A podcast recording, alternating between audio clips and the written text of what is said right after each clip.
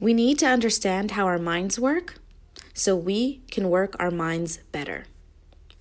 Jim Kwik, author of the Mindvalley's Super Brain program. Side note, have you heard of Mindvalley? Girl, they are dope. Go ahead and check them out after you listen to this episode, of course. In fact, go ahead and check them out after you listen to a couple of my episodes. no, I'm just kidding. Uh, not really. Anyway, let's get to the topic of this episode. I'm going to be talking about, well, you can already read the title, girl. Thinking is a skill. Everyone has a thinking type. Some are more inclined to view the big picture, while some revel in the details. Some are more prone to relationship oriented thinking, while others are process oriented. Some see the glass half full, while others see the glass half empty. It's important to understand our overall mental climate because that affects the temperature of our reality. Everyone has the ability to think, not everyone thinks effectively. Most thinking happens automatically, which is a good thing.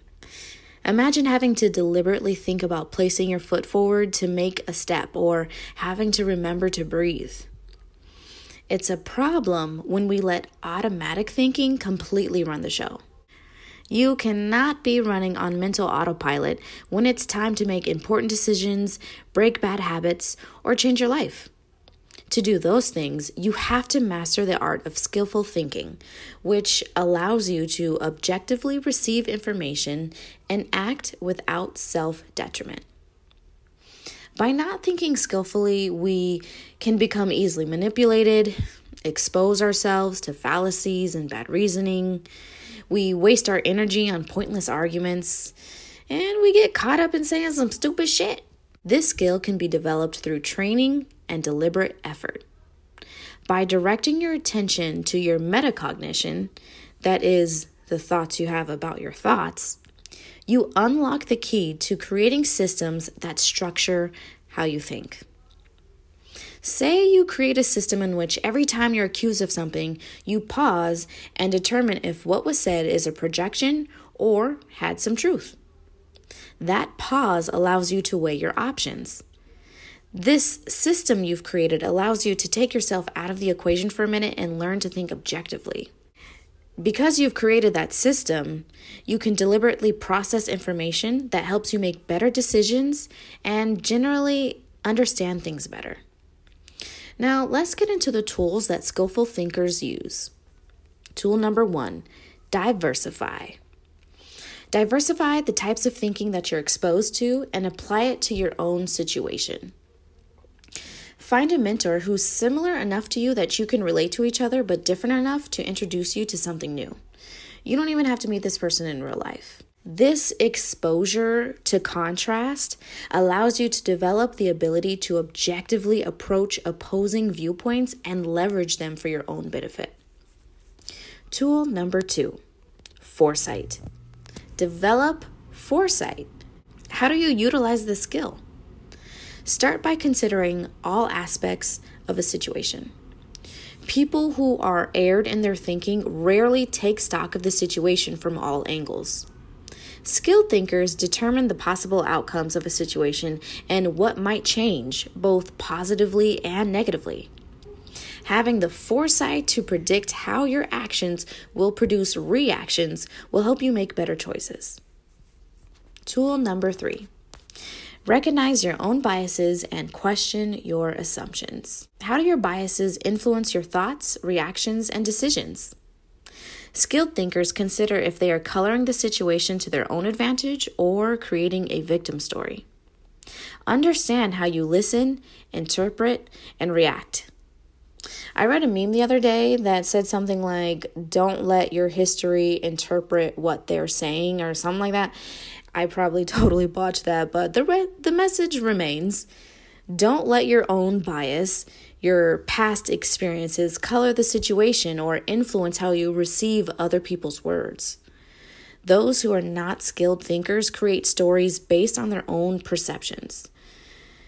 When you're able to do this, recognize your own biases, essentially, you're structuring your thinking. Tool number four active listening. Active listening is a foundational element of skilled thinking. Doing so allows you to pick up small nuances that others miss, which better guides your train of thought. Unskilled thinkers are so busy creating their own stories about the situation that they don't have time to listen, and that's their downfall. Tool number five fine tune your focus. The 1% are able to train their mind to direct their attention for extended periods of time. This is the difference between mediocre thinking and skilled thinking. An unfocused mind can't function the way it's meant to and often draws incorrect conclusions. Focus allows you to fully engage all sensory input, and you're able to pick up little things here and there that others often miss. I talked about that in the previous tool, active listening. All of this puts you at an advantage. In addition to these five tools, you can also use games to improve how skillfully you think.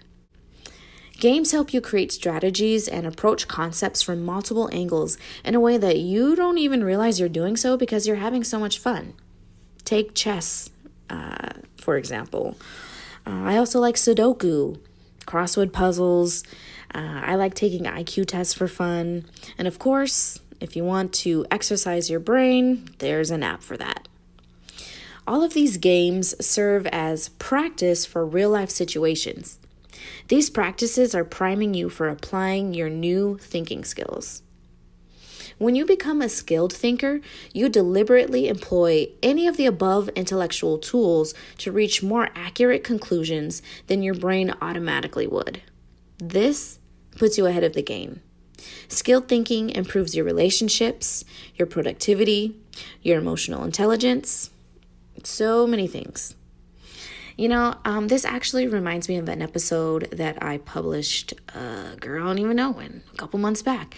And it was, it's called, I think it's called How to Hack Your Mind or Mind Hacking, How to Hack Your Mind. Girl, and I'll look it up.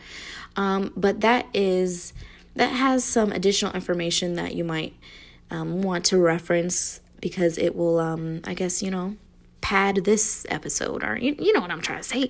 Anyway, as always, thank you for listening. Thank you for the five star reviews, the DMs, the texts. I do this because I love it and I love y'all. So thank you for liking my shit. And I will talk to you in the next episode.